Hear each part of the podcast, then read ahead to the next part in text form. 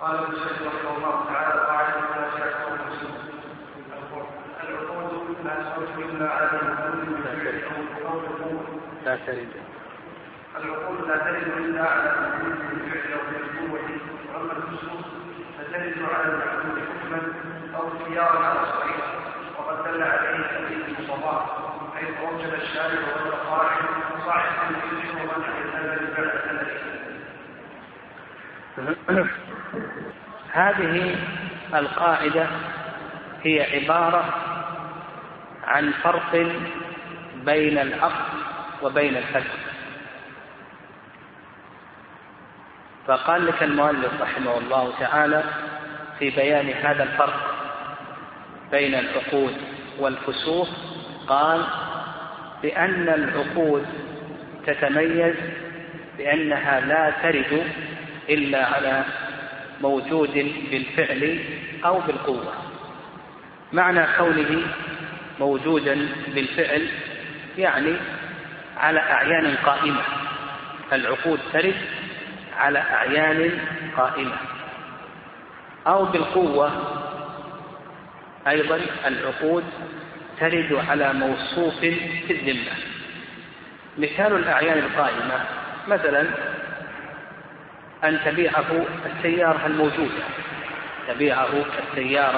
الموجودة، هذا العقد الآن ورد على شيء موجود بالفعل، سيارة موجودة، أعيان قائمة. أو بالقوة العقد يرد على شيء موصوف في الذمة، مثلا تبيعه سيارة صفتها كذا وكذا. ومن ذلك عقد السلم، فإن عقد السلم يكون على شيء موصوف في الذمة، أن تعطيه كذا وكذا من الدراهم على أن يعطيك بعد سنة أو سنتين كذا وكذا، شيئا موصوف في الذمة، مثلا أن يعطيك سيارة صفتها كذا وكذا، أو أن يعطيك ثيابا صفتها كذا وكذا. فالعقود يقول لك المؤلف رحمه الله تعالى لا ترد إلا على شيء موجود بالفعل كما قلنا كأعيان قائمة، أو بالقوة كشيء موصوف في الذمة. أما بالنسبة للفسوق فقال لك المؤلف رحمه الله تعالى بأن الفسوق ترد على المعلوم، حكما أو اختيارا. وعلى هذا نفهم أن الفسوق يعني فسوق العقود، أن فسوق العقود تنقسم إلى قسمين. القسم الأول فسخ اختياري، والقسم الثاني فسخ حكمي. الفسوق تنقسم إلى قسمين، القسم الأول فسخ حكمي، والقسم الثاني فسخ اختياري. ما هو الفسخ الحكمي وما هو الفسخ الاختياري؟ الفسخ الحكمي هو الذي يترتب عليه إبطال العقد وإلغاء أثره دون رغبة ورضا من يعنيه. فسخ الحكم هو الذي يترتب عليه إبطال العقد وإلغاء أثره دون رضا ورغبة من يعنيه. مثال ذلك رجل له زوجتان، زوجته الكبرى التي دخل بها أرضعت زوجته الصغرى، فهنا ينفسخ العقد، عقد الزوجة الكبرى، لأن الزوجة الكبرى الآن أصبحت أما لزوجته، وأم الزوجة لا يجوز نكاحها، وينفسخ نكاح زوجته الصغرى لأنها أصبحت ربيبة له، هذه الزوجة قد أرضعت فهي بنت زوجته، لما رضعت من الزوجة الكبرى أصبحت بنت زوجته فينفسخ عقد الزوجتين. هنا العقد هنا انفسخ، هنا العقد انفسخ دون رغبة ورضا من يعنيه العقد وهو الزوج. فهذا يقول العلماء رحمهم الله بأنه فسخ حكمي. ومن الأمثلة على ذلك أيضا ما إذا اشترى شيئا مبهما مثلا اشترى ثوبا من اشترى ثوبا من ثيابه التي صفتها كذا وكذا، هذا الثوب مبهم. أو مثلا اشترى صاعا من بره، هذا الصاع مبهم غير معين لكنه موصوف ومعروف. ثم بعد ذلك تلف المبيع، فإذا تلفت الثياب كلها أو تلف البر كله إلى آخره، فنقول بأن العقد ينفسخ. الفسخ هنا الآن الفسخ أصبح حكميا دون رضا ورغبة من يعنيه. هذا القسم الأول الفسخ الحكمي. القسم الثاني تبين أن الفسخ الحكمي تبين أنه دون رغبة ورضا من يعنيه الفسخ. الفسخ الاختياري الذي يترتب عليه إبطال العقد وإلغاء أثره لكن برغبة ورضا من يعنيه، وهذا أمثلته كثيرة. هذا أمثلته كثيرة. فمثلا إذا اشترى سيارة ثم بعد ذلك وجد أنها معيبة، فإن المشتري يحسب الفسخ اختياري برضاه ورغبته فسخ العقد ويمكنه أن يمضي العقد. كذلك أيضا لو اشترى سلعة ثم بعد ذلك غبن في هذه السلعة أو دلس في هذه السلعة، دلس عليه بثمنها إلى آخره، فله الحق في أن يفسخ. فهذا الفسخ يكون فسخا اختياريا.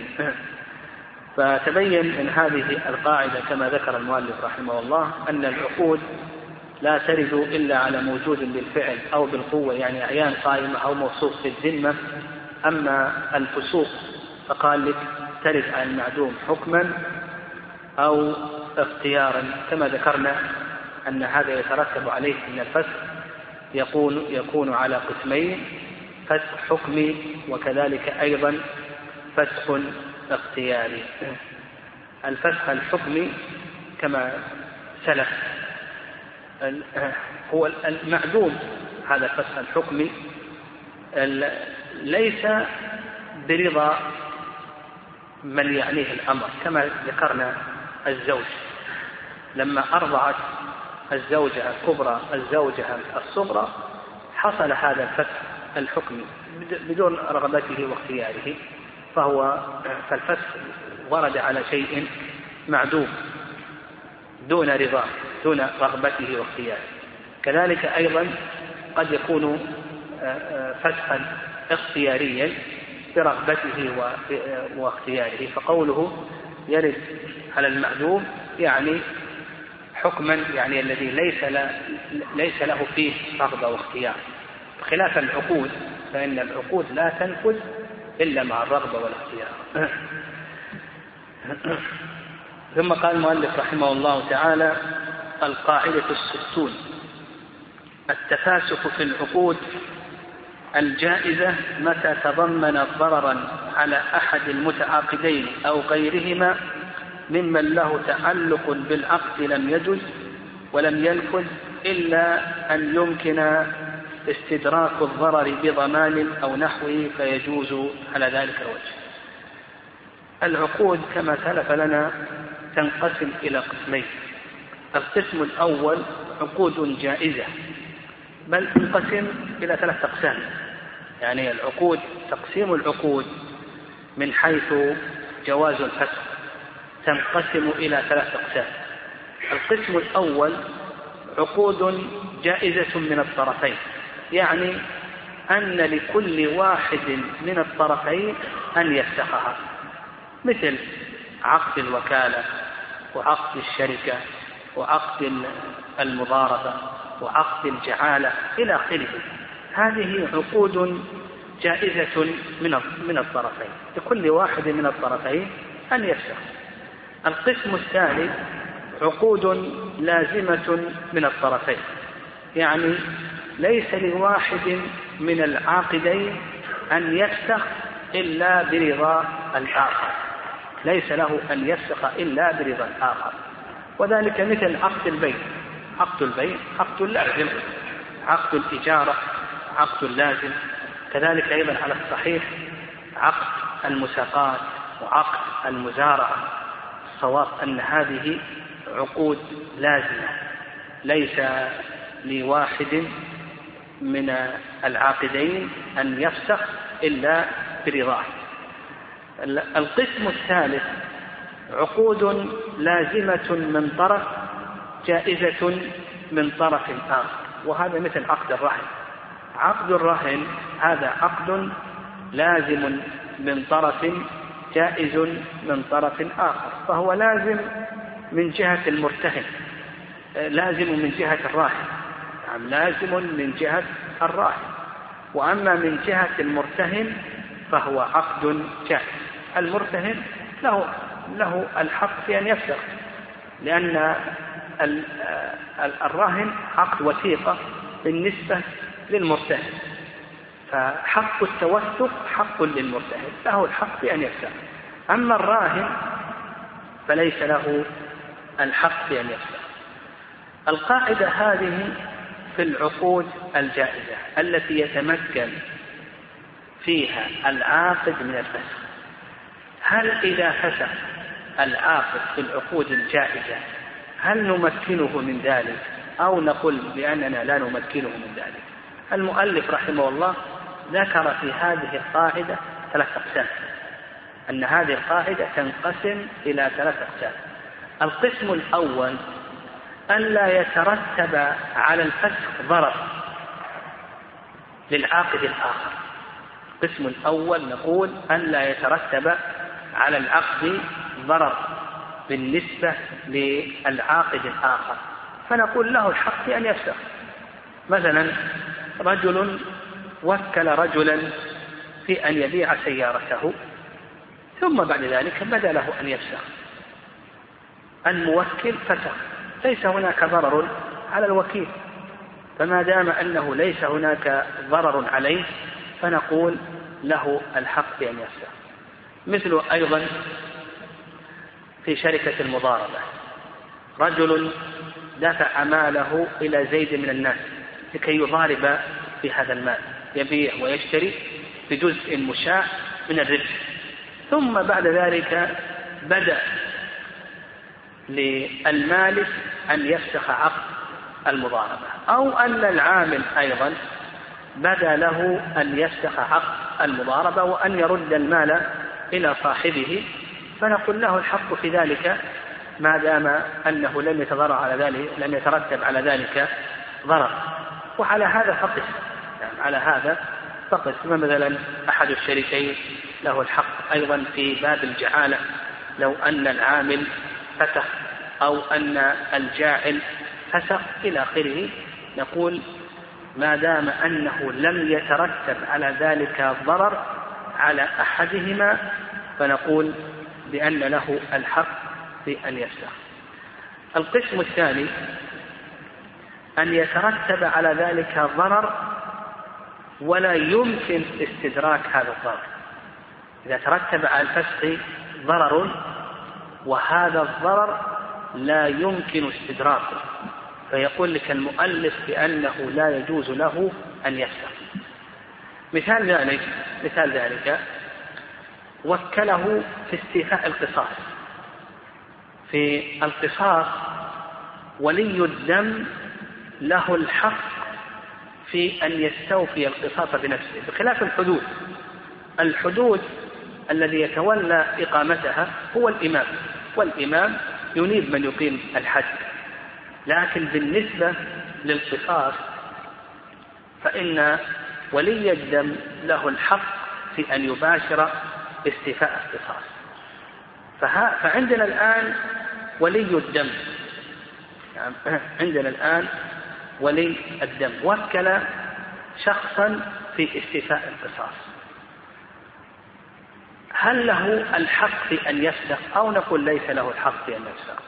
يقول لك المؤلف رحمه الله ليس له الحق، ما دام انه وكل الآن ليس له الحق في أن يفسق، لأنه ربما أن الوكيل يستوفي وقد فسق الموكل، ربما أن الوكيل يستوفي وقد فسق الموكل ولا يمكن استدراك هذا الضرر، فنقول ليس له الحق في أن يفسخ. القسم الثالث إذا أمكن استدراك الضرر بالنسبة للعاقد الآخر، إذا أمكن استدراك الضرر بالنسبة للعاقد الآخر بضمان أو نحوه، فيقول لك المؤلف رحمه الله تعالى يجوز له أن يفسخ. مثال ذلك في عقد المضاربة، يعني في عقد المضاربة أعطى المال لزيد من الناس لكي يعمل، زيد من الناس أخذ هذا المال وبدأ يعمل فيه لمدة شهر لمدة شهرين، المالك هل له الحق في الفسخ أو نقول ليس له الحق في الفسخ؟ يقول لك المؤلف رحمه الله له الحق في الفسخ. لماذا؟ لأنه وإن كان العامل يلحقه ضرر، العامل الآن عمل لمدة شهر شهرين، لو قلنا له الحق في أن يفسخ، طيب عمل العامل، يقال لك عمل العامل الآن وإن كان يلحقه ضرر إلا أنه يستدرك هذا الضرر بالضمان. وكيف الضمان؟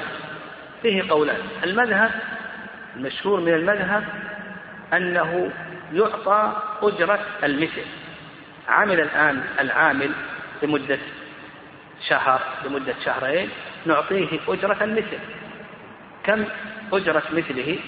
فنعطيه أجرة المثل لمدة شهر لمدة شهرين إلى آخره. وعند شيخ الإسلام تيمية رحمه الله أنه يعطى سهم المثل من الربح، فالآن مثلا العامل عمل وربح، كم يأخذ مثله إذا عمل هذا الوقت لمدة شهر شهرين؟ يأخذ مثله مثلا الربع الخمس الثلث إلى آخره، فنعطيه سهم المثل. المهم هنا استدركنا الضرر الذي يحصل على العاقد الآخر بضمانه. وقل مثل ذلك في عقد المساقات وعقد المزارعة، إذا قلنا بأن عقد المساقات وعقد المزارعة ليست من العقود اللازمة وإنما هي من العقود الجائزة، فإذا فسخ المالك أو إذا فسخ المالك مالك الشجر أو فسخ مالك الزرع إلى آخره، بالنسبة للعامل الآن لحقه ضرر، لكن هذا الضرر يمكن أن يتدارك بالضمان، فنضمن له عمله. وكيفية الضمان هذا إلى آخره، هل يضمن بأجرة المثل أو يضمن بسهم المثل إلى آخره كما سلف. ومثل ذلك أيضا في الجعالة، لو أن العامل عمل إلى آخره ثم بعد ذلك قال مثلا من وجد كتابي أو مثلا قال من أذن في هذا المسجد فله لمدة شهر فله 1000 دينار، وأذن فيه شخص لمدة 10 أيام إلى آخره، ثم بعد ذلك الجاعل فسق عقد الجعالة، فنقول المؤلف رحمه الله بأن هذا الفسق جائز ما دام أنه يمكن تدارك الضرر، فنجعل للعامل هل نجعل له الأجرة أو نجعل له سهم المثل إلى آخره كما سلف. قال المؤلف رحمه الله القاعدة 61، المتصرف تصرفا عاما على الناس كلهم من غير ولاية أحد معين وهو الإمام، هل يكون تصرفه عليهم بطريق الوكالة لهم أو بطريق الولاية في ذلك وجه.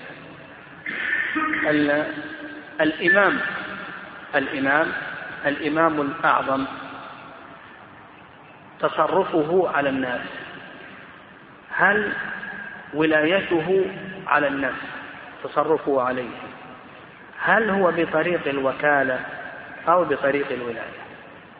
يعني هل هو وكيل على الناس أو أنه ولي عليه؟ يقول لك المؤلف رحمه الله فيه وجهان، والمشهور من المذهب أن ولاية الإمام على الناس أنها ليست بطريق الوكالة، وإنما هي بطريق الولاية. ويترتب على هذا مسائل، يعني يترتب على هذا مسائل. المسألة الأولى، هل للإمام أن يعزل نفسه أو أنه ليس له أن يعزل نفسه؟ إذا قلنا بأنه وكيل، فالوكيل له أن يعزل نفسه وله أن يفسخ عقد الوكالة. لكن إذا قلنا بأنه ولي، فالولي ليس له أن يفسخ عقد الولاية. عقد الولاية هذا الشرط وظفك فيه، فليس لك أن تفسخ عقد الولاية. مثلا الأب، هل له أن يفسخ عقد ولايته عن أولاده ولست وليا عليهم إلى آخره؟ ليس له ذلك. فمما يترتب على الخلاف المسألة الأولى، إذا قلنا بأنه وكيل له أن يعزل نفسه، وإذا قلنا بأنه ولي فإنه ليس له أن يعزل نفسه إلا إذا كان هناك مسوق شرعي. المسألة الثانية، من ولاه هذه الولاية وهم أهل الحل والعقد، لأن ولاية الإمام لها ثلاث طرق، إما أن تكون عن طريق أهل الحل والعقد كما في ولاية عثمان رضي الله تعالى عنه، وإما أن تكون عن طريق الاستخلاف كولاية عمر رضي الله تعالى عنه، فإن أبا بكر عهد له بالخلافة، وإما أن تكون عن طريق القهر والغلبة، فإذا قهر وغلب إلى آخره فإنه يكون وليا. المهم إذا كانت ولاية الإمام عن طريق أهل الحل والعقد، مات أهل الحل والعقد، هل تنفسخ ولايته أو نقول بأن ولايته لا تنفسخ؟ الوكيل إذا مات من وكله وش حكم وكالته؟ تنفسخ، يعني تنفسخ. فإذا قلنا بأن الإمام وكيل، فإن من بايعه وهم أهل الحل والعقد إذا ماتوا انفسخت ولايته. وإذا قلنا بأنه ولي، فإن من بايعه من أهل الحل والعقد إذا ماتوا لا تنفسخ ولايته، يعني لا تنفسخ ولايته. كذلك أيضا من المسائل المترتبة على ذلك عزل أهل الحل والعقد. إذا قلنا بأنه وكيل، فإن أهل الحل والعقد يملكون عزله، كما أن الموكل يملك عزل الوكيل. وإذا قلنا بأنه ولي، فإن أهل الحل والعقد لا يملكون عزله. وفيها أيضا مسألة مهمة جدا، تترتب على هذا الخلاف. إذا قلنا بأنه ولي فله أن يوكل في التصرفات، يعني له أن يوكل في التصرفات، والذي يتصرف من وكله الولي من أنابه الولي، فإنه يأخذ حكمه، نعم يأخذ حكمه. وإذا قلنا بأنه وكيل، هذا موضع خلاف بين أهل العلم رحمه الله، هل للوكيل أن يوكل أو لا؟ أنت وكلت زيدا أن يبيع السيارة، فهل له أن يوكل في بيع السيارة أو لا؟ الفقهاء يقول ليس له أن يوكل إلا إذا دلت القرينة على ذلك. إذا جعل له أن يوكل أو دلت القرينة على ذلك. المهم في هذه المسألة إذا قلنا بأنه ولي فله أن يليك التصرفات، وإذا قلنا بأنه وكيل فليس له أن ينيب إلا أن يجعل ذلك إليه أو تكون هناك قرينة. ويترتب على ذلك اليوم ما يتعلق بالجمعيات الخيرية، يعني الجمعيات الخيرية التي أذن لها الإمام في التصرف في جمع الأموال من الناس وصرفها إلى آخره، فهذه إذا قلنا بأنه ولي فإن هذه الجمعيات تقوم مقام الإمام، يعني تقوم مقام الإمام في أخذ الصدقات وتصريفها، وربما أنها تأخذ صدقة الفطر تجمعها من الناس قبل وقتها، وربما أنها قد تتأخر في صرفها إلى آخره كالولي تماما. وإذا قلنا بأنه وكيل ليس له أن يتصرف مثل هذه التصرفات، لأن الوكيل الجمعية ليس لها تتصرف مثل هذه التصرفات، لأن الوكيل لا يملك ذلك، يعني لا يملك ذلك، فمن يليبه الوكيل من باب ذلك، يعني فرع الوكيل من باب ذلك، من باب الأولى أنه لا يملك ذلك.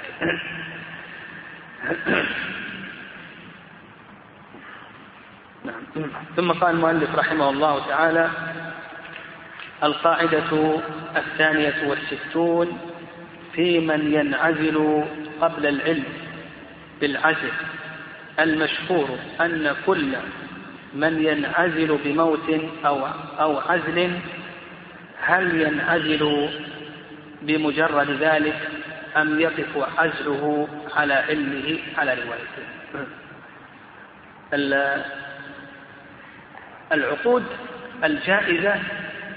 العقود الجائزة كعقد الوكالة وكذلك أيضا عقد المضاربة وكذلك أيضا عقد الوكالة وعقد المضاربة وكذلك أيضا عقد المساقات،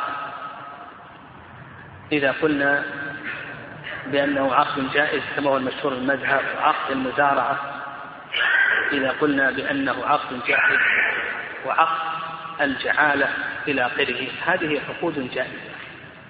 العقود الجائزة ينفتح العاقد فيها بالموت وبالعزل، فمثلا الوكيل إذا مات من وكله فإن وكالته تبطل، فلو أن زيدا وكل عمرا لكي يشتري له أرضا ثم مات، أو وكله في أن يبيع له سيارة ثم مات، فنقول بأن وكالته تبطل عليه.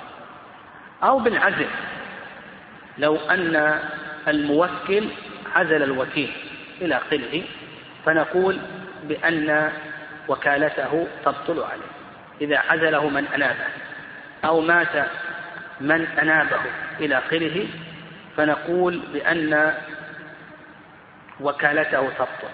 ومثل ذلك أيضا العامل في المضاربة وفي الشركات إلى آخره، إذا مات أحد الشريكين إلى آخره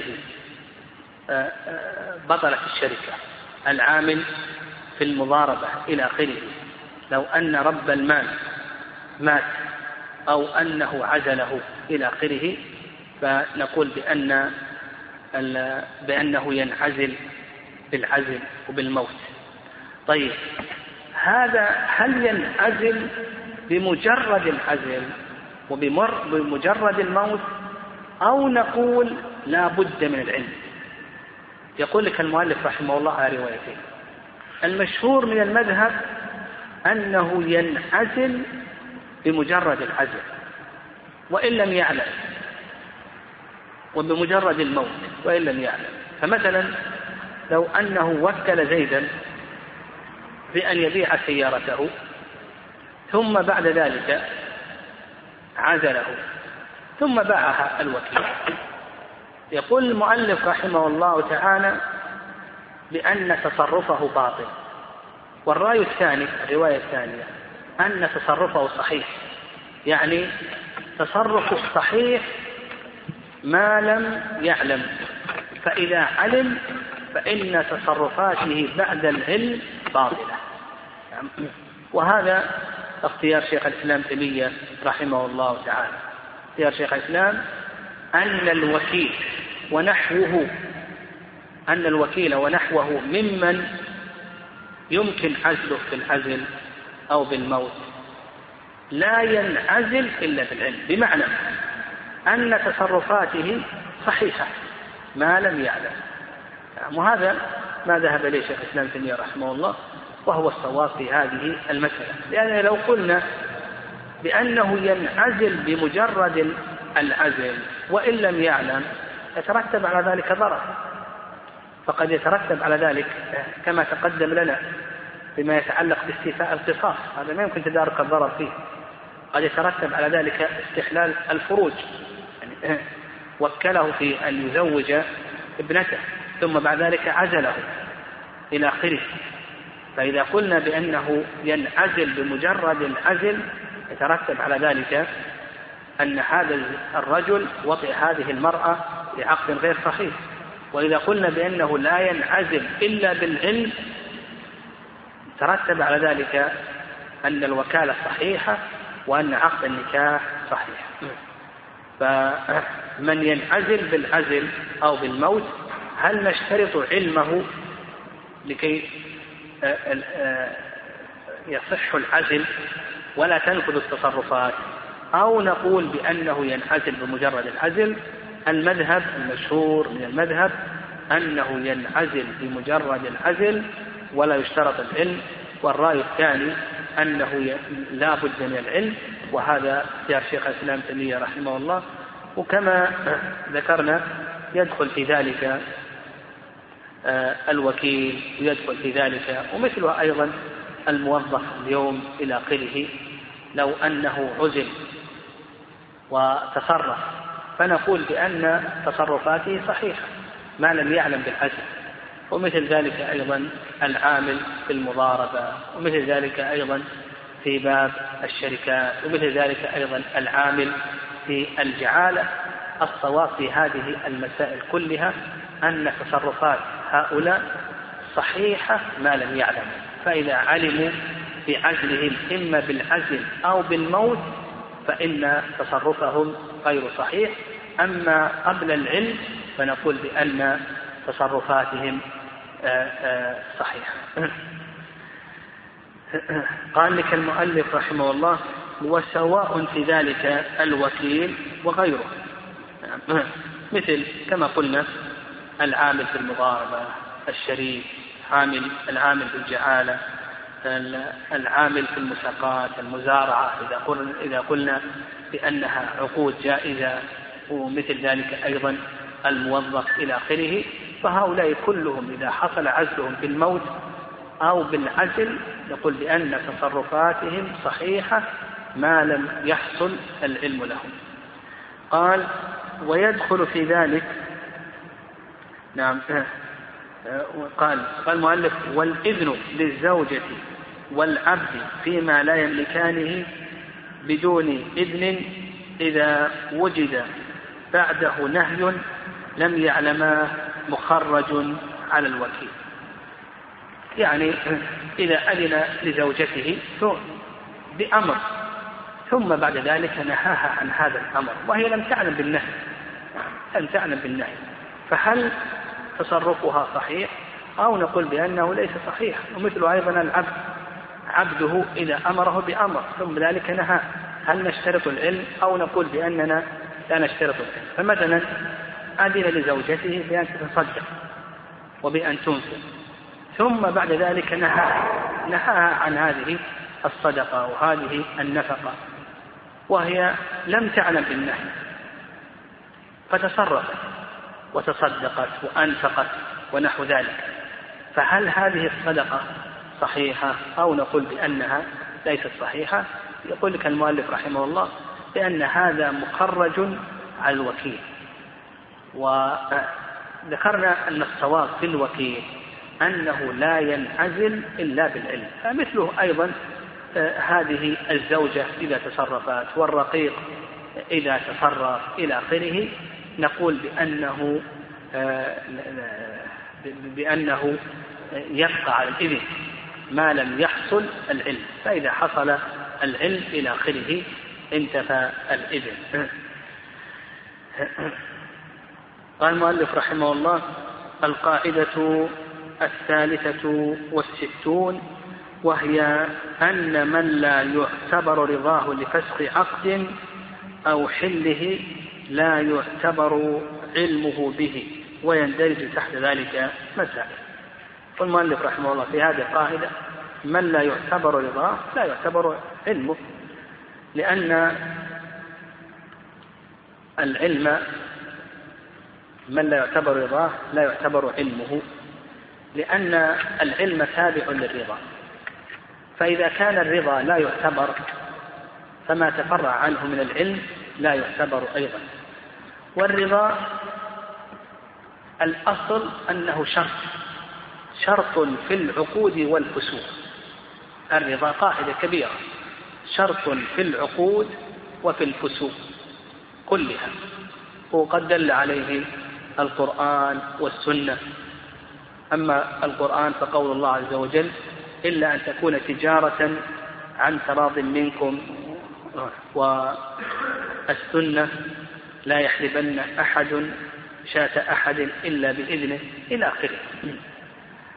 فيقول لك المؤلف رحمه الله: يستثنى من ذلك في العقود وفي الفسوق أناس لا نعتبر رضاه، وإذا كان كذلك لا نعتبر علمهم، لأن العلم تابع للرضا. من ذلك قال لك: الإفك، لو أن السيد أعتق رقيقه لا يشترط، ينفذ العفق ولا يشترط رضا الرقيق. لو قال الرقيق: أنا لا أرضى بأن تعتقني، فنقول لأن هذا الرضا ليس معتبرا، وحينئذ لا يشترط العلم. وعلى هذا لو كان الرقيق في بلد والسيد في بلد آخر فأعتقه، ما يشترط علمه، ولا يشترط أن يواجهه بالعتق، فلا يشترط الرضا لا نشترط العلم. مثله أيضا قال لك: والطلاق، الزوجة لا يشترط رضاها بالطلاق، قد تسقط الطلاق ومع ذلك يقع الطلاق، ولو كانت الزوجة لا تعلم. فلو كان الرجل خاليا ليس عنده أحد وتلفظ بالطلاق، فنقول ليس شرطا أن يواجه الزوج زوجته بالطلاق، فلا يعتبر رضاها، لأن هذا حق جعله الشارع للزوج، لا يعتبر رضاها فلا يعتبر علمه. قال لك: والخلع، أيضا الخلع لا يشترط فيه رضا المرأة، فكذلك أيضا لا يشترط فيه علمها، لا يشترط فيه رضا المرأة، كذلك أيضا لا يشترط فيه علمها. فلو أن الخلع بذل المال من الزوجة لزوجها، الخلع أن تدفع المرأة لزوجها مالا على أن يطلقها، لو أن المرأة ما علمت بذلك ولا رضيت بالخلع، نقول بأنه صحيح. فلو أن أجنبيا أعطى الزوج مالا وقال: خذ هذا المال وطلق زوجتك، صح ذلك، مع أن الزوجة ما علمت ولا رضيت، يعني ما رضيت بهذا الخلع ولا علمت، نقول بأنه يصح. فخلع الأجنبي صحيح إذا كان يترتب عليه مصلحة، يعني إذا كان يترتب عليه مصلحة. فمثلا هذا الزوج متضرر من بقائه مع زوجته، فقال رجل له: خذ هذا المال وطلقها، اخلعها بهذا المال، فخلعها، نقول هنا لا يشترط رضا الزوجة كذلك أيضا لا يشترط علمها. أو كان الزوجان كل منهم متضرر ببقائه مع الآخر، فجاء أجنبي وأعطى الزوجة مالا على أن يخلع زوجته، تقول بأن هذا صحيح.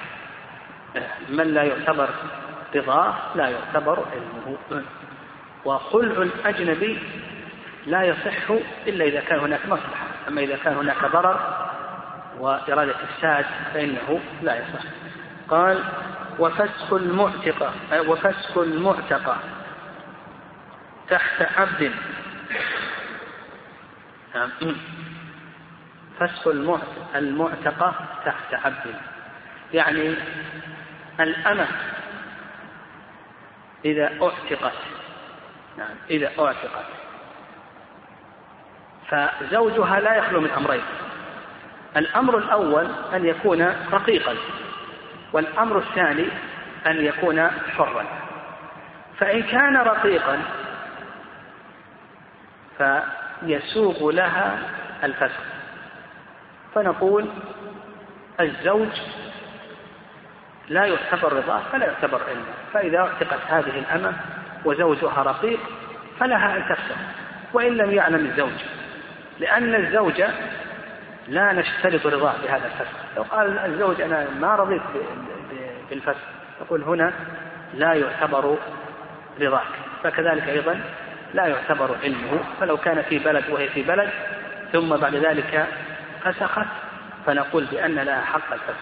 ويدل ذلك قصة بريرة مع مغيث رضي الله تعالى عنهما، فإن بريرة لما عتقت وكان مغيثا رقيقا، لما عتقت بريرة فسخت، مع أن مغيث رضي الله تعالى عنه كان لا يرغب أن تفسخ، وشفع النبي صلى الله عليه وسلم لمغيث عند بريرة، ومع ذلك ما قبلت بريرة رضي الله تعالى عنها شفاعة النبي صلى الله عليه وسلم. قالت تأمرني يا رسول الله؟ قال إنما أشكو. قالت لا حاجة لي به. فنقول بأن الزوج إذا أعتقت الأمة وكان رقيقا فلا حق الفسخ وإن لم يرضى وإن لم يعلم.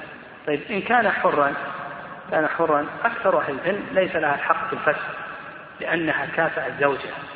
والرأي الثاني قول أبي حنيفة رحمه الله واختيار شيخ الإسلام ابن تيمية رحمه الله أن لها حق الفسخ حتى ولو كان حرا. ويقول الشيخ الإسلام ابن تيمية رحمه الله ليست العلة في فسخ المعتقة هي وجود الكفاءة. هم يقولون إذا كان زوجها حرا ليس لها حق الفسخ لأنها كافأت زوجها، الآن أصبحت حرة وهو حر إلى آخره، فهي الآن كافأت زوجها فليس لها حق الفسخ. شيخ الإسلام قل ليست العلة هي المكافأة، وإنما العلة هي أنها كانت مغلوبا على أمرها قبل العتق، فإذا أعتقت الآن ملكت أمرها فلها الحق في أن تفسخ سواء كان زوجها حرا أو كان زوجها رقيقا. قال وفسخ المبيع للعيب والمدلس وكذلك التجارة وفسخ العقود الجائزة بدون علم الآخذ إلى آخره. واضح أيضا لو أنه اشترى سيارة ثم بعد ذلك وجد فيها عيبا فله الحق في أن يفسخ وإن لم يعلم البائع وإن لم يرضى البائع. كذلك أيضا إذا جلس عليه في السلعة، فالمشتري إذا جلس عليه أو البائع إذا جلس عليه في الثمن فله أن يفسخ وإن لم يرضى الآخر وإن لم يعلم. وكذلك أيضا في الإجارة إلى آخره. وفسخ العقود الجائزة بدون علم الآخر مثلا في عقد الوكالة كما سلف لنا أن الموكل له أن يفسخ، فلو أنه وكل زيدا بأن يبيع سيارته فله أن يفسخ وإن لم يرضى وإن لم يعلم. لكن كما تقدم لنا الصواب في هذه المسألة أن الوكيل ونحوه لا ينعزل إلا بالعلم، لما يترتب على ذلك من ضرر. قال رحمه الله تعالى: من توقف نفوذ تصرفه أو سقوط الضمان أو الحنث عنه على الإبر فتصرف قبل العلم به ثم تبين أن الإذن كان موجودا، هل يكون كتصرف المأذون له أو لا؟ فيه وجهان ويتخرج عليها صور، منها لو تصرف في مال غيره بعقد أو غيره ثم تبين أنه كان أذن له، فهل يصح أم لا على وجهه. هذه القاعدة في التصرفات بعد الإذن وقبل العلم. إذا تصرف شخص تصرفا بعقد من العقود بعد أن أذن له لكنه ما علم بالإذن، مثال ذلك رجل باع سيارة زيت، باعها الساعة 7 وأذن له مالكها في بيعها في الساعة 7:05، باعها في الساعة 7 وأذن له في بيعها قبل 7 5 دقائق. هنا الإذن موجود لكنه تصرف قبل أن يعلم بالإذن، فهل هذا التصرف صحيح بناء على الواقع، أو أن التصرف غير صحيح؟ هل نقول التصرف صحيح بناء على باطن الأمر، وأن باطن الأمر أنه يملك التصرف لأنه قد أذن له، لأن تصرفه الآن وقع بعد أن حصل الإذن، أو نقول بأن تصرفه غير صحيح لأنه ما علم وهو تصرف على أنه فضول. تصرف على أنه فضول. تصرفات الفضول عند عند الحنابلة والشافعية ما يرون أنها نافلة. تصرفات الفضول الحنابلة والشافعية ما يرون أن تصرفات الفضول نافلة، حتى بالإجازة ما يرون أنها نافلة.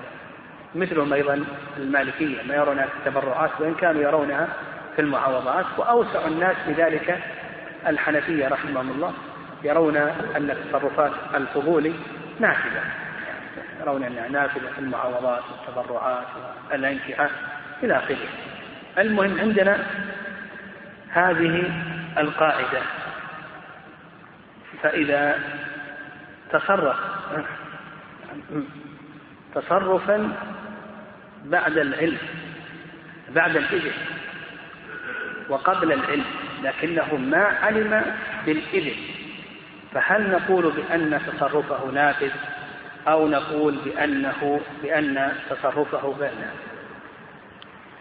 كما مثلنا، هذا الرجل أخذ سيارة صديقه وباعها في الساعة 7 وقد أذن له في البيع قبل 7 ب5 دقائق أو 10 دقائق، لكنه ما علم بالإذن، هل يصح هذا التصرف أو لا يصح هذا التصرف؟ المشهور من المذهب أن هذا التصرف غير صحيح، وأن البيع باطل اعتبارا بظاهر الحال، وظاهر الحال أنه تصرف على أنه فضولي، والفضولي يرون أن تصرفاته باطلة. والرأي الثاني وهو رواية عن أحمد رحمه الله تعالى أن هذا التصرف صحيح إذا أجازه المالك، فنقول بأنه من قبيل التصرف الفضولي، فإذا أجازه المالك فإنه ينفذ. وهذا القول هو الأقرب، لأن القاعدة عندنا أن تصرفات الفضول نافذة، في المعاوضات والتبرعات والأنكحة والعبادات بالإجازة. فإذا أجازه من تصرف عليه تقول بأنه ينفذ بالإجازة.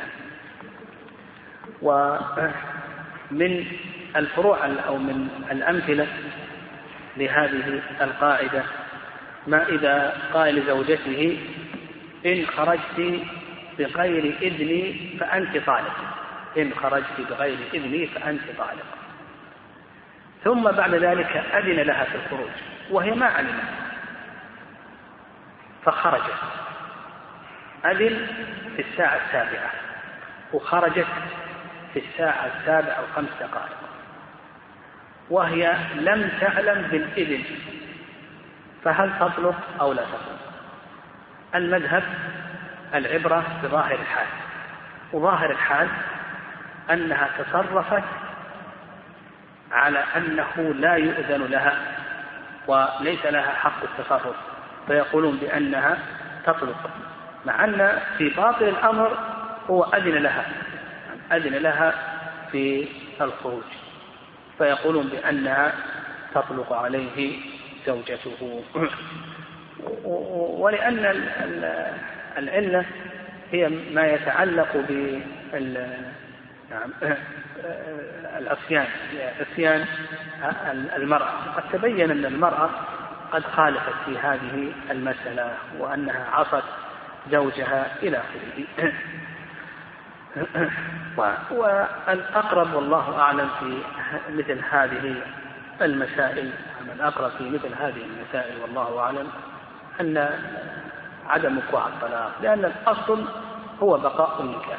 ومثل ذلك أيضا لو أنه قصب طعاما ثم بعد ذلك أذن له في أن يأكل، قصبه في الساعة 7 وأذن له في الأكل في الساعة 7:05، ثم بعد ذلك أكل بعد الإذن لكنه ما علم، فهل نقول بأن هذا الأكل مباح أو نقول بأنه يضمن لآخره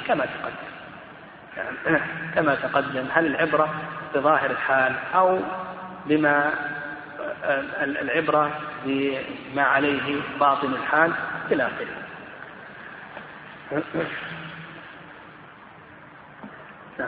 ثم قال المؤلف رحمه الله: القاعدة 65، وهي من تصرف في شيء يظن أنه لا يملكه فتبين أنه كان يملكه، وفيه خلاف أيضا، يتصرف في شيء يظن أنه لا يملكه ثم تبين أنه لا يملكه، يقول لك المؤلف رحمه الله فيه خلاف، يعني هل العبرة بالظن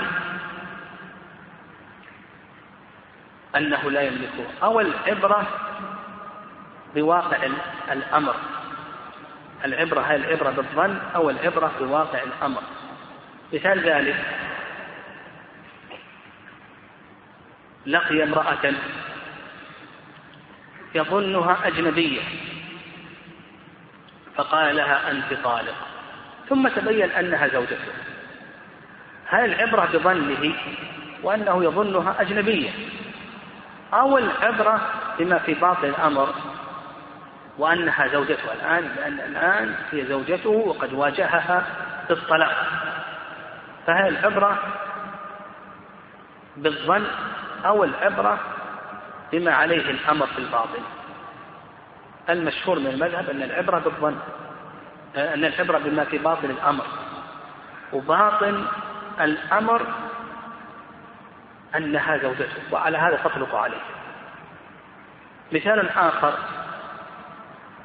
لقي رقيقا فقال له أنت حر، يظنه أجنبيا، ثم بعد ذلك تبين أنه له هذا الرقيق وأنه قد ملكه، فهل العبرة بالظن بظاهر الحال أو العبرة بما في باطن الأمر؟ المذهب أن العبرة بما في باطن الأمر وأنه يحفظ عليه. أيضا أخذ سيارة وباعها يظنها لصديقه، ثم تبين أن هذه السيارة له، أخذ هذه السيارة وباعها يظنها لصديقه أو لأبيه، ثم بعد ذلك تبين له أن هذه السيارة له وأن أباه مات وورثها منه، فهل العبرة بالظن أو العبرة بما في نفس الأمر؟ والعبرة بما في نفس الأمر، وما دام أنه يملكها فقد وقع الحق على شيء يملكه فيصح. نعم، هذا المشهور من ذلك. ونلاحظ أنهم يفرقون بين هذه القاعدة والقاعدة السابقة. القاعدة هنا، القاعدة السابقة ما قالوا بأن العبرة بباطن الحال. نعم، وهنا قالوا العبرة بباطن الحال بما في نفس الأمر. نعم، والصحيح في هذا، نعم، في القاعدتين صواب قاعدتين سواء، أنه في هذه القاعدة العبرة في الظن، وكذلك أيضا في القاعدة السابقة أم العبرة بظاهر الحال. أما هم ففرقوا، هنا قالوا العبرة بباطن الأمر في القاعدة السابقة، ما قالوا العبرة بباطن الأمر.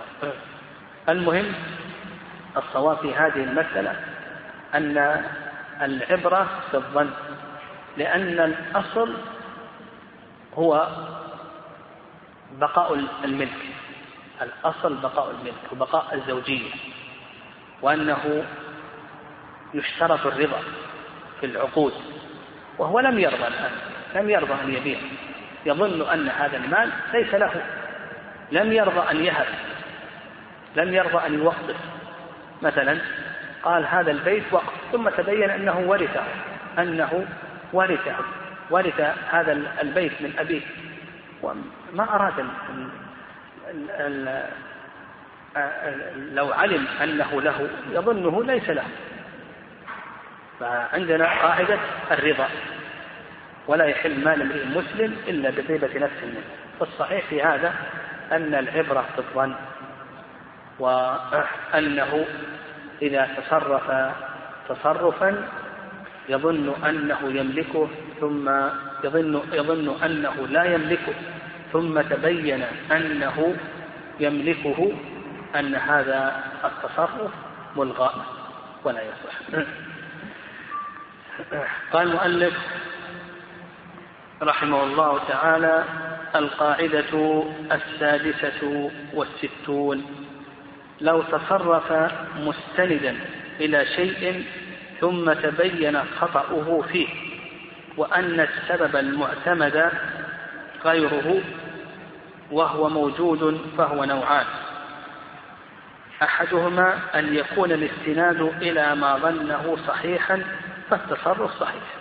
يعني هذه القاعدة إذا تصرف مستندا إلى سبب ثم تبين أنه أخطأ السبب إلى سبب آخر، السبب الآخر الذي أخطأ إليه لا يخلو من أمره، إما أن يكون صحيحا وإما أن يكون غير صحيح. إذا تصرف معتمدا على سبب من الأسباب ثم بعد ذلك تبين له أن هذا السبب الذي اعتمد عليه أخطأ فيه، لكنه وجد هناك سبب آخر، هذا السبب الآخر صحيح. فيقول لك المؤلف رحمه الله بأن السبب الآخر إن كان صحيحا فالتصرف صحيح، وإن كان غير صحيح فالتصرف غير صحيح. إذا تصرف مستندا إلى شيء أو إلى سبب ثم تبين خطأه في هذا السبب وأن السبب الذي اعتمد عليه وأن السبب الذي أخطأ إليه يعتبر سببا صحيحا، فيقول لك إذا كان صحيحا فالتصرف صحيح، وإن كان غير صحيح فالتصرف غير صحيح. ومثل قال لك مثل أن يتطهر من حدث يظنه ريحا ثم تبين أنه نوم.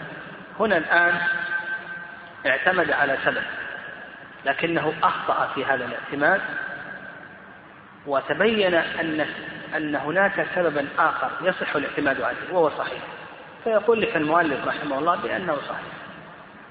تطهر يظن أنه قد أحدث من ريح، ثم بعد ذلك تبين أنه ليس حدثه من ريح وإنما حدثه من نوم. فالسبب هنا الثاني صحيح، فالتصرف هنا يقول لك المؤلف رحمه الله بأنه صحيح. قال لك أو يستدل على القبلة بنجم يظنه الجدي ثم تبين أنه نجم آخر مسامحه. أيضا إذا تصرف معتمدا على سبب ثم بعد ذلك تبين خطأه في هذا السبب وأنه اعتمد على سبب آخر والسبب الآخر هذا صحيح، فنقول بأن التصرف صحيح.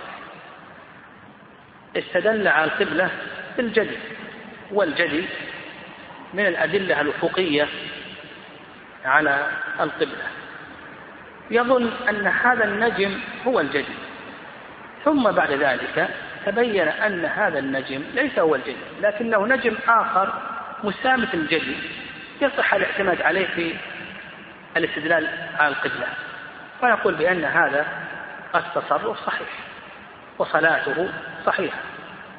وإن كان أخطأ السبب إلى سبب آخر لكن السبب الآخر صحيح أيضا يصح الاعتماد عليه. قال لك المؤلف رحمه الله تعالى والثاني لا ألا يكون ما ظنه مستندا صحيحا. الثاني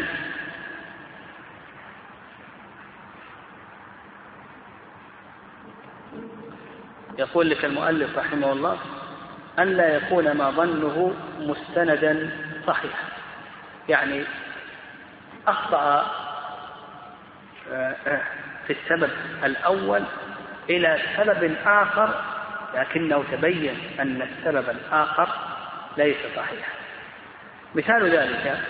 مثال ذلك إذا قصد أرضا ثم بعد ذلك بنى على هذه الأرض بناء على أنه ملك هذه الأرض بهبة أو إرث.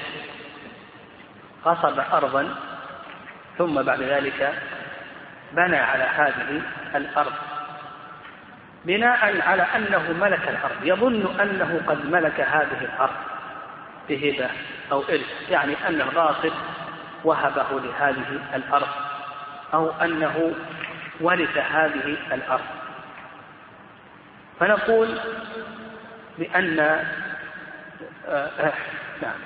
وتبين أن هذا السبب غير صحيح، فنقول بأن هذا التصرف غير صحيح. فما حصل من بناء على هذه الأرض بناء على أن المالك قد وهبه أو أنه قد ورثها ونحو ذلك، فنقول بأن هذا التصرف غير صحيح. وعلى هذا نقول بأنه ليس لعرض ظالم حق، فتصرفه بالبناء نقول بأنه تصرف غير صحيح يلزم بقلعه. ومثل ذلك أيضا لو غصب أرضا ثم بعد ذلك باعها بناء على أنه قد ورثها أو وهبت له، فنقول بأن هذا التصرف غير صحيح. قال المؤلف مثله أيضا أن يشتري شيئا ويتصرف فيه ثم تبين أن الشراء كان فاسدا. نعم. وأنه ورث تلك العين، يعني اشترى سيارة بثمن مجهول، شراء السيارة بثمن مجهول اختل فيه شرط من شروط صحة البيع فيكون البيع فاسدا، لكنه تصرف بناء على أنه ورث هذه السيارة أو وهبت له هذه السيارة، فنقول بأن هذا، ثم تبين عدم ذلك فنقول بأن هذا التصرف غير صحيح، نقول هذا التصرف نقول بأنه غير صحيح.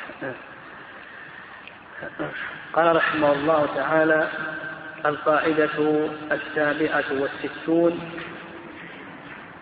من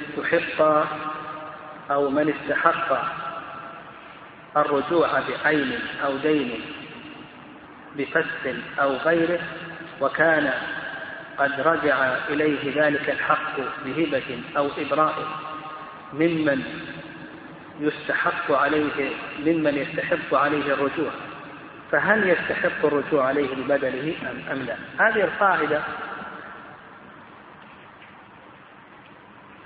هذه القاعدة في من لزمه عوض، من الأعوام ثم بعد ذلك أبرئ من هذا العوض أو وهب له هذا العوض. من لزمه عوض ثم بعد ذلك أبرئ هذا العوض، أبرئ من هذا العوض أو وهب له هذا العوض، ثم رد المعوض إليه. نعم. ثم رد المعوض إليه، فهل يرجع بالعوض الذي أبرئ منه أو وهب له أو نقول بأنه لا يرجع؟ القاعدة هنا من لزمه عوض ثم بعد ذلك أبرئ منه أو وهب له ثم رد إليه المعوض، فهل يرجع بالعوض الذي أبرئ منه أو لا؟ ذكر المؤلف رحمه الله أن فيه قولين أو يعني فيه وجهين. مثال ذلك هذا رجل اشترى سيارة ب10,000 ثم إن البائع أبرأ المشتري، اشترى السيارة ب10,000 ثم إن البائع أبرأ المشتري أو قال أنا أريد منك 10,000، هذه 10 هبة لك. المشتري وجد في السيارة عيبا ففسخ العقد ورد السيارة إلى من؟ إلى البائع، رد السيارة إلى البائع. هل يطالبه بالثمن وما دفع شيء أو نقول لا يطالبه بالثمن؟ والآن فزق، وجد أن السيارة معيبة، قال خذ سيارتك وجدتها معيبة، هل يطالبه بالثمن أو نقول بأنه لا يطالبه بالثمن؟ والآن أبرئ من هذا الثمن، المشتري لزمه عوض ثم بعد ذلك وهب له هذا العوض أو أبرئ منه ثم رد المعوض، فهل يرجع ببدل العوض أو نقول بأنه لا يرجع؟ كما قلنا هذا الرجل اشترى سيارة ب10,000 ثم إن البائع وهبه هذه الثمن، قال لا أريد الثمن أو أبرأه منه، ثم إن المشتري وجد في السيارة عيبا ففسخ العقد ورد السيارة إلى مالكها. فهل نقول بأن المشتري يرجع على البائع أو نقول بأنه لا يرجع على البائع؟ لأنه في الحقيقة أن المشتري لزمه العوض، لكن هذا تنازل عن عوضه، وما دام أنه رد عليه السيارة يرد عليه بدل هذه السيارة. فهذا المشتري هل يملك أن يطالب البائع بالثمن الذي أبرئ منها ولا يملك؟ فيه وجهان أو قولان العلماء رحمهم الله. الرأي الأول أنه يملك، نعم أنه يملك، لأنه في الحقيقة كأنه سلمه، كأن المشتري سلم الثمن، لأنه ملك السيارة الآن، ملك السيارة الآن، والثمن قد تنازل عنه البائع. ما دام أنه ملك السيارة الآن والثمن البائع هو الذي أبرأه منه، وهبه أو وهبه إليه إلى آخره، فإذا ردها يأخذ بدلها. هذا الرأي الأول. والرأي الثاني أنه لا يملك الرجوع، لا يملك أن يرجع عليه، المشتري ما يملك، ما دام أنه البائع أبرأه إلى آخره فإنه لا يملك أن يرجع عليه، لأن هذا ليس من مكارم الأخلاق. ولأن البائع لو علم أن المشتري سيرجع عليه في حال الفسخ أو التقايل ما أبرأه، فهو أبرأه بناء على أنه لن يرجع عليه، وهذا القول هو الأقرب.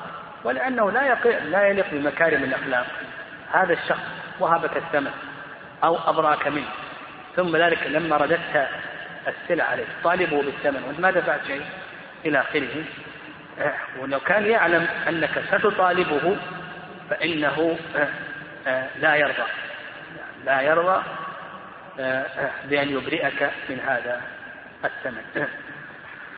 ومن ذلك قال منها لو باع عينا ثم وهب ثمنها المشتري أبرأه منه ثم بان بها عيبا يوجب الرد.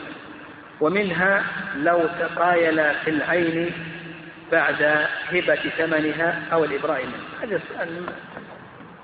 المثال هذا كالمثال السابق، يعني باعه السيارة، وبعد أن باعه السيارة البائع أبرأ المشتري أو وهب له الثمن، ثم بعد ذلك تقايل، يعني جاء البائع للمشتري وقال أنا بعت عليك السيارة أقل، إذا رد السيارة، فرد السيارة، أنا أحتاج السيارة هذه، رد علي السيارة، فالمشتري رد السيارة على البائع.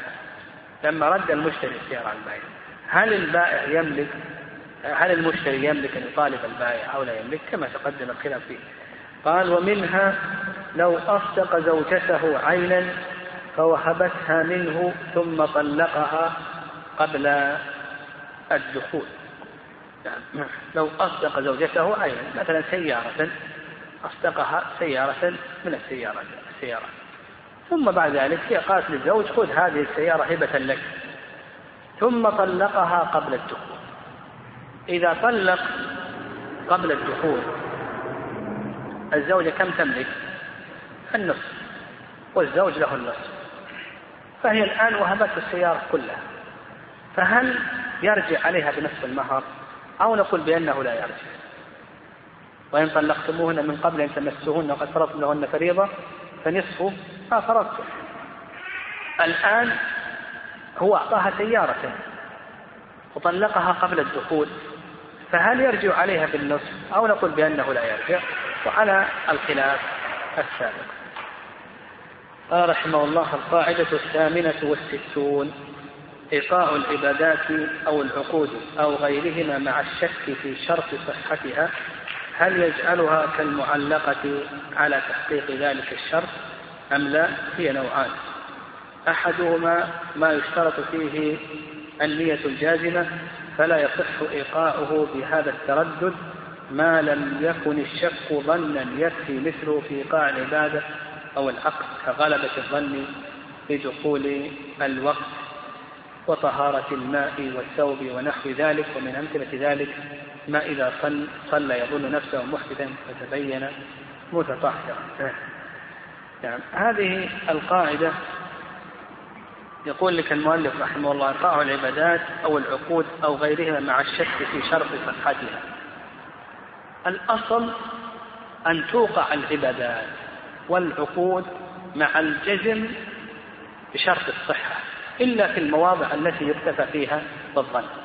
فالأصل نعم الأصل أن توقع العقود والعبادات، أن توقع العبادات والعقود مع الجزم بشروط صحتها، هذا الأصل، إلا فيما يكتفى فيه الظن في العبادات ونحو ذلك، هذا هو الأصل. لكن لو خالف هذا الأصل، خالف في هذا الأصل وأوقع العقد أو العبادة مع الشرط، مع الشك في شرط صحته. مثال ذلك صلى وهو يشك في دخول الوقت، من شروط صحة الصلاة ماذا؟ دخول الوقت. صلى وهو يشك هل غربت الشمس أو لم تغرب الشمس إلى آخره. مثال آخر: باع سيارة زيد وهو يشك في إذنه، هل أذن له في البيع، هل وكله أو لم يوكله، نعم هل أذن له في البيع أو لم يأذن له في البيع.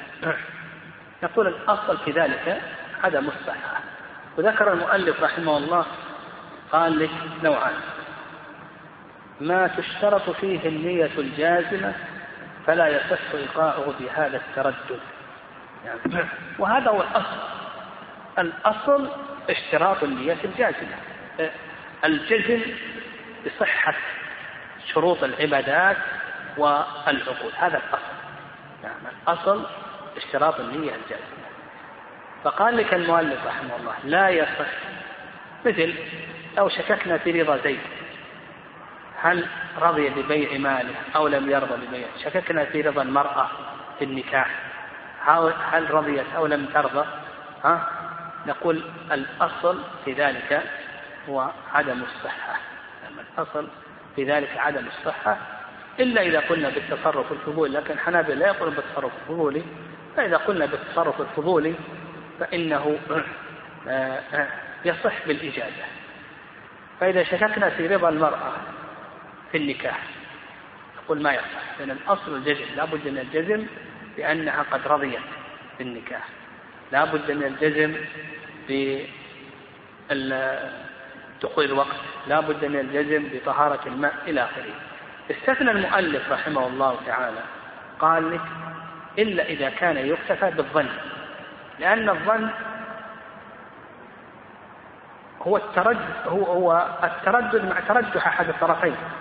الظن نوع من الشك، فيه شك، تردد مع ترجح أحد الطرفين، فإذا كان يكتفى بالظن فإنه يصح مع الشك. ومثل المؤلف رحمه الله تعالى قال: كغلبة الظن بدخول الوقت وطهارة الماء والثوب ونحو ذلك. فإذا غلب الظن على أن الوقت دخل لك أن تصلي ولك أن تفطر، وكذلك أيضا إذا غلب الظن على طهارة الماء أو الثوب فلك أن تصلي في الثوب ولك أن تتطهر بهذا الماء إلى آخره. قال لك: ومن أمثلة ذلك ما إذا صلى يظن نفسه محدثا فتبين متطهرا إلى آخره، فلا تصح صلاته. القسم الثاني: ما لا يحتاج إلى نية جازمة، يعني ما لا يحتاج إلى نية جازمة، وهذا هو القريب كما قد ذكرنا أن الأصل أنه لا بد من الجزم بصحة شروط العبادات والعقود، لكن الذي لا يشترط فيه النية الجازمة بصحة هذا الشرط، يعني فيقول لك المؤلف رحمه الله يصح. ومن أمثلة ذلك: إذا نكحت امرأة المفقود قبل أن يجوز لها النكاح ثم تبين أنه كان جائزا ففي الصحة وجه. امرأة المفقود ما تتزوج حتى تربص 4 سنوات إذا كان غالب فقده الهلاك. إذا كان المفقود له حالتان: الحالة الأولى أن يكون غالب فقده الهلاك فلا بد أن يتربص 4 سنوات، وإن كان غالب فقده السلامة فلا بد أن تتربص. نعم، إذا كان غالب فقده السلامة فلا بد أن تتربص على المذهب 90 عاما، نعم 90 عاما منذ ولد، حتى يمضي 90 عاما منذ ولد هذه المرأة. ورأي الشافعي رحمه الله أن هذا التحديد يعني التفريق بين غالب فقده الهلاك والسلام أن هذا يرجع إلى اجتهاد القاضي، لأن مثل هذه الأشياء تختلف باختلاف الزمان والمكان إلى آخره. المهم هذه المرأة تزوجت، هذه المرأة تزوجت قبل أن يجوز لها النكاح، ثم تبين أنه كان جائزا. تزوجت تظن أنه حتى الآن ما مر 4 سنوات على فقده، وكان غالب فقده ماذا؟ الهلاك. ثم تبين أنه قد مر 4 سنوات. فما الحكم هنا؟ يقول لك المؤلف رحمه الله هذا يصح، يقول لك لأنه هنا ما يشترط الجزم.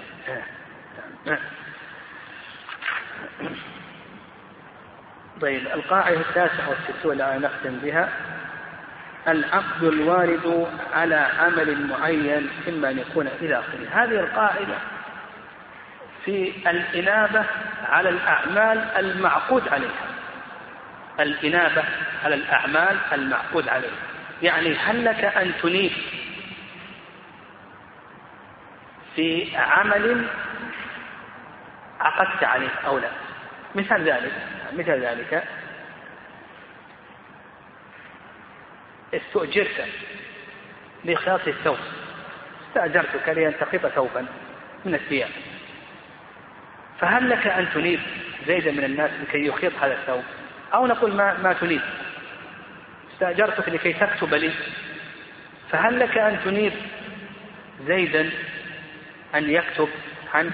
استأجرتك أن تحج عن ميتي، فهل لك أن تنيب من غيرك إلى آخره؟ أو نقول يتعين عليك، هنا أراد المؤلف رحمه الله أن يبين في هذه القاعدة حكم الإنابة على الأعمال المعقود عليها من غير العاقل. أنا عقدت زيدا إلى آخره لكي يعمل لي عملا من الأعمال، فهل له أن ينيب غيره ولا يعمله؟ أو نقول لا بد من عين المعقود عليه.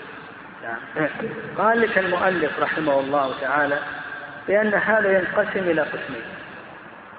قال لك هذه القاعدة تنقسم إلى قسمين: القسم الأول أن يكون لازما ثابتا في الذمة بعوض كالإجارة، فالواجب تحصيل ذلك العمل ولا يتعين أن يعمله المعقود معه إلا بشرط أو قيد. يقول لك القسم الأول بالنسبة للإنابة على الأعمال المعقود عليها أن يكون لازما ثابتا في الذمة. إيش معنى ثابت في الذمة؟ يعني موصوف في الذمة. استأجرت أن تصنع دلوبا، أن تخيط ثوبا، أن تكتب هذا الكتاب إلى آخره، أنا استأجرتك إلى آخره.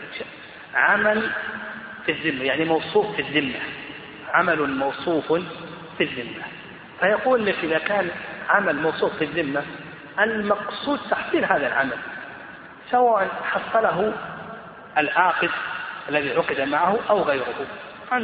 أنت طلبت مني عمل هذا الثوب أو كتابة هذا الكتاب أو صنع هذا الجدار أو بناء صبغ هذا الطلاء ونحو ذلك، المقصود تحصيل هذا العمل ما دام موصوف في الذمة.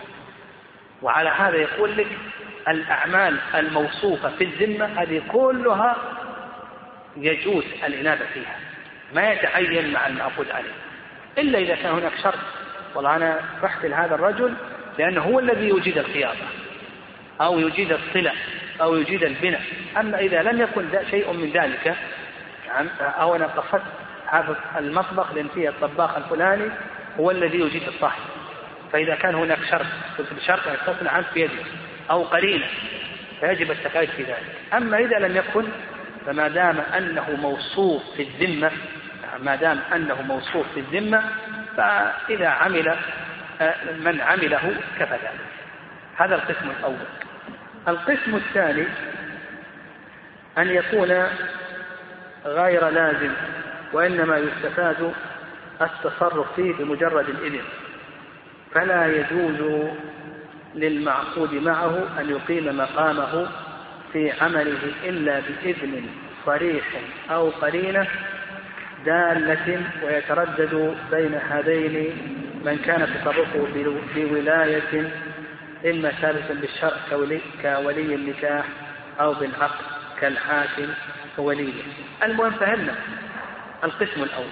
القسم الأول إذا كان لازما موصوفا في الذمة، فإذا كان لازم موصوف في الذمة كالإجارة، وعلى هذا أكثر المسائل، فإذا كان لازما موصوفا في الذمة فهنا يقول لك المؤلف يجوز أن ينيب المعقود معه غيره في إنتاج هذا العمل إلا إذا كان هناك شرط أو قرينة. القسم الثاني أن يكون غير لازم.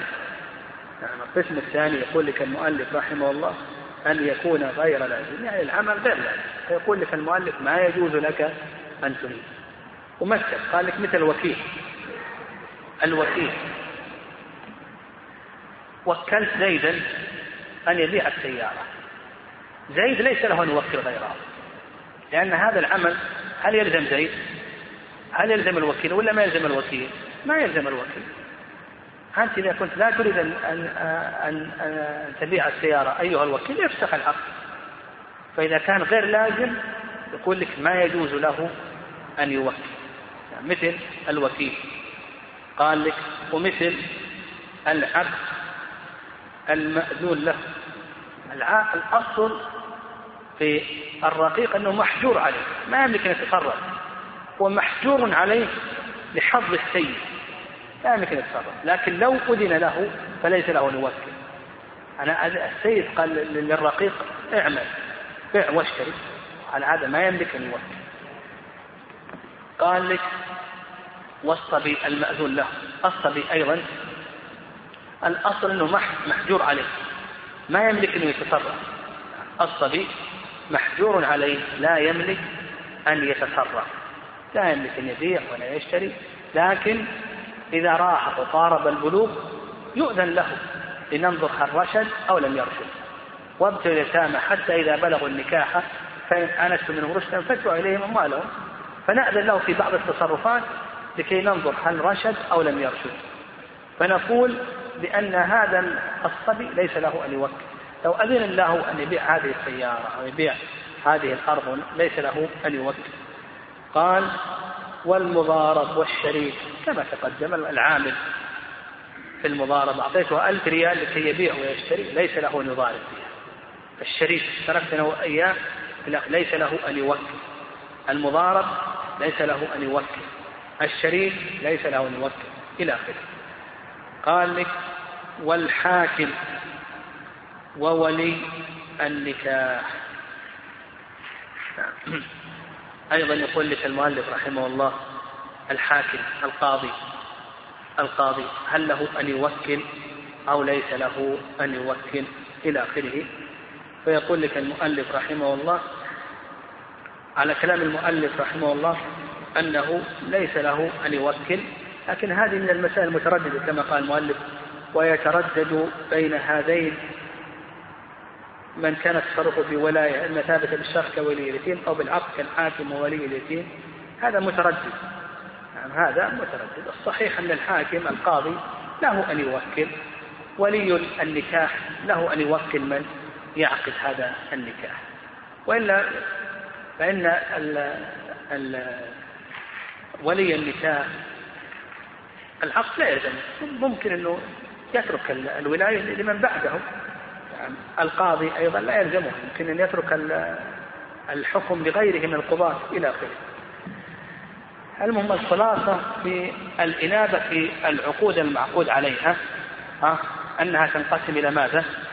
إلى قسمين. القسم الأول أن يكون العقد لازما موصوف في الذمة، فهذا ليس لك أن تنيب فيه. نعم لك أن تنيب فيه إذا كان لازما موصوفا في الذمة، نقول هذا لك أن تنيب فيه. القسم الثاني أن يكون غير لازم، فهذا ليس لك أن تنيب فيه. غير اللازم كما قلنا الوكيل، عقد الوكالة ليس لازما، الشركات، المضاربات،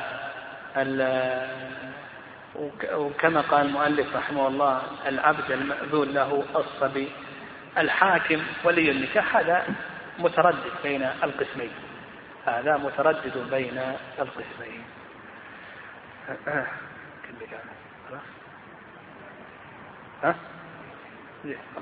نقف إن شاء الله بعد. سبحانك اللهم ربنا وبحمدك، أشهد أن لا إله إلا أنت.